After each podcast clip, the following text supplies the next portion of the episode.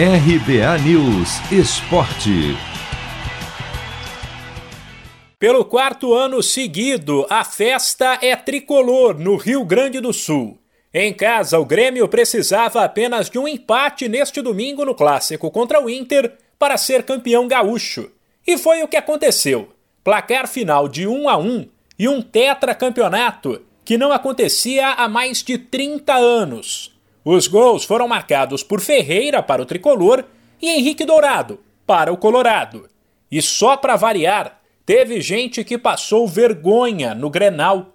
Rafinha do Grêmio e Yuri Alberto do Inter se desentenderam um pouco antes do intervalo, foram expulsos e geraram uma confusão que chegou até os túneis dos vestiários, onde ambos precisaram ser escoltados.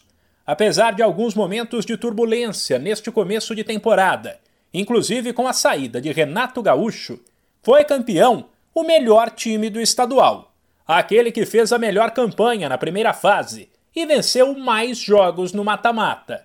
Como destacou o técnico Thiago Nunes, que ainda disse ter dado sequência ao trabalho de seu antecessor. Merecidamente, a equipe que fez a melhor campanha de toda a competição, não só na primeira fase, passando por adversários duros e chegando até a final contra o nosso, contra o nosso maior rival e, e merecidamente conseguindo essa conquista. Então, um tetracampeonato que é em torno de 33 anos que não acontecia, muito difícil de, de, de acontecer. Então, ratificando mais uma vez uma, um ciclo vencedor, num grupo vencedor.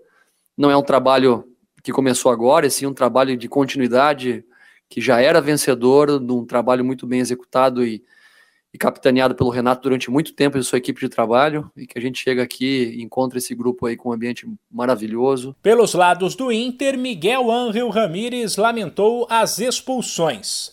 Disse que o Grêmio, até então, tinha dificuldades para marcar o ataque colorado e também não conseguia jogar, mas que depois, no 10 contra 10, situação que abre muito mais espaço no campo, a partida mudou. Sabíamos que como jugaba Grêmio, íbamos con, con dos centroavantes y, y con, con, dos jugadores que hicieran de volante, íbamos a, a crear espacio para Carlos entre líneas.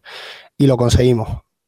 lo conseguimos. Con el, con el, en el partido, en el 11 contra 11, Gremio no supo defender esa, esa situación. No supo. Ni en ataque ni en defensa, ¿eh? porque en defensa nuestras presiones tuvimos recuperaciones en campo contrario que, que si hubiéramos estado un poquito más finos era, era gol. Eh, pero, pero bueno, luego con el 10 contra 10 creo que el partido se cambia totalmente todo.